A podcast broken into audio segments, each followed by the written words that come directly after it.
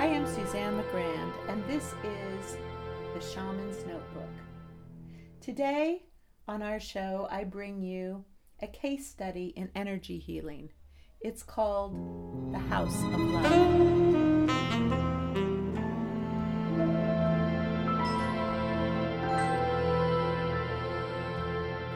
Here is what Brenda writes I am going through a bad breakup. To make things worse, my ex just moved into his mom's home on the other side of an open lot, next door. I want to get over the hurt. We were together for 12 years, and though not technically married, we have a daughter together. I want to forget about him and forgive him, to let go of the hurt. I have never met Brenda in person, and I know nothing else about her, but her words remind me of a painful breakup I went through a few years ago. The pain of it was palpable, as is the pain behind the words she writes.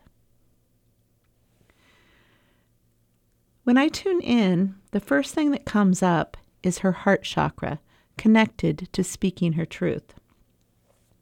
The heartbreak she is feeling is not just or even primarily about her ex. I get the sense that there's a deeper pain. The one that she is feeling and unable to release has to do with the ways she wasn't able to fully speak her truth or get her own needs met in that relationship. The ex touched on and poked and deepened a wound that was already there. To heal the wound, and make the pain of it go away, she needs to learn how to ask for what she truly needs and to know that she is capable of giving the love she gave to him to herself as well. There were some other parts of the healing as well, involving clearing her chakras of old energies and downloading new energies of love and fulfillment to rewrite old childhood and environmental programming. As I was doing the healing, I thought about how hard it would be to live within sight of your ex and also create a new life. If only she could build a wall so as not to see him. Spirit interrupted. Not a wall. She needs to build a new house for herself. I asked for clarification.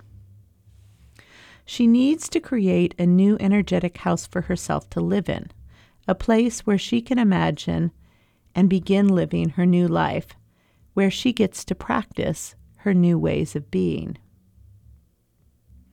The house that she needed to build herself is an energetic house, a house in another dimension. When you fully step into a new reality, the old reality and the power that it once held on you lessens. You aren't that person anymore.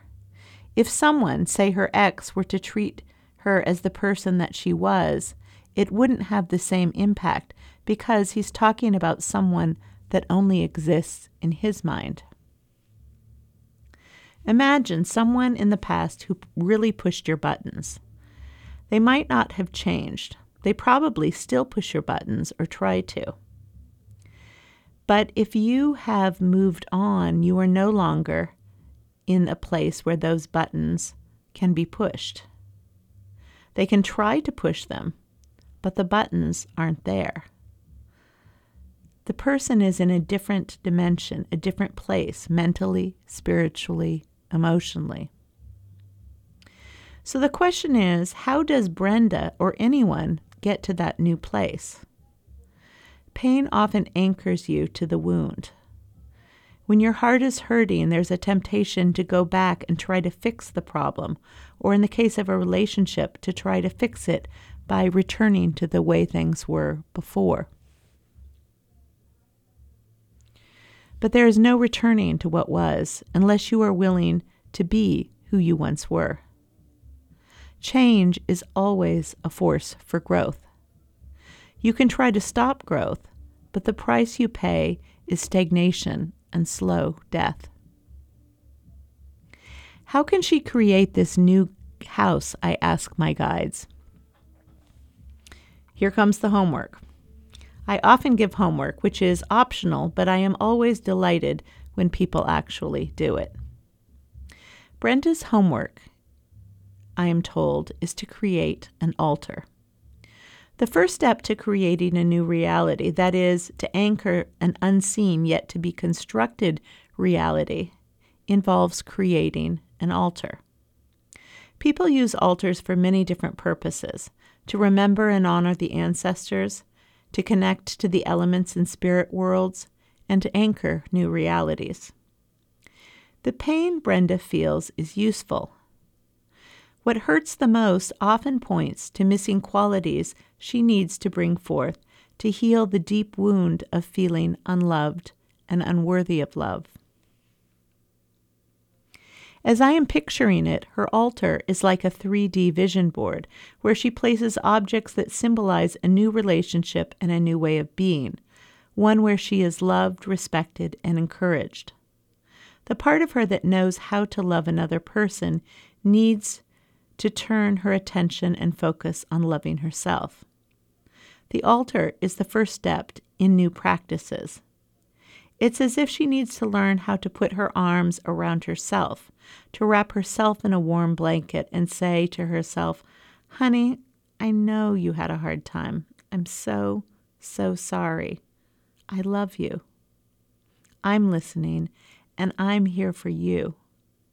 You are precious to me, and I'm going to take my time to do whatever it takes until you know just how loved you truly are. I've heard it said that love is a verb.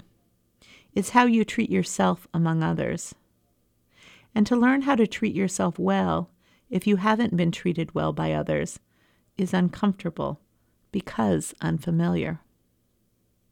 In small ways, in small acts of care and self kindness, combined with the intention to create a new house, a new reality for herself, Brenda will move on but also move into new love. That is my intention and hope for Brenda.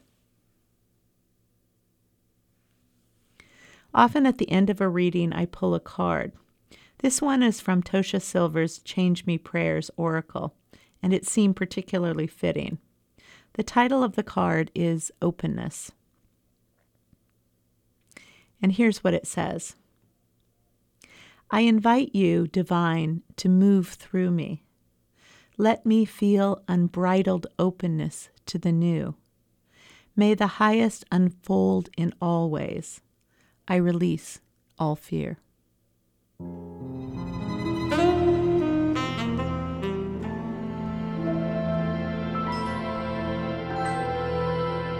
You've been listening to The Shaman's Notebook.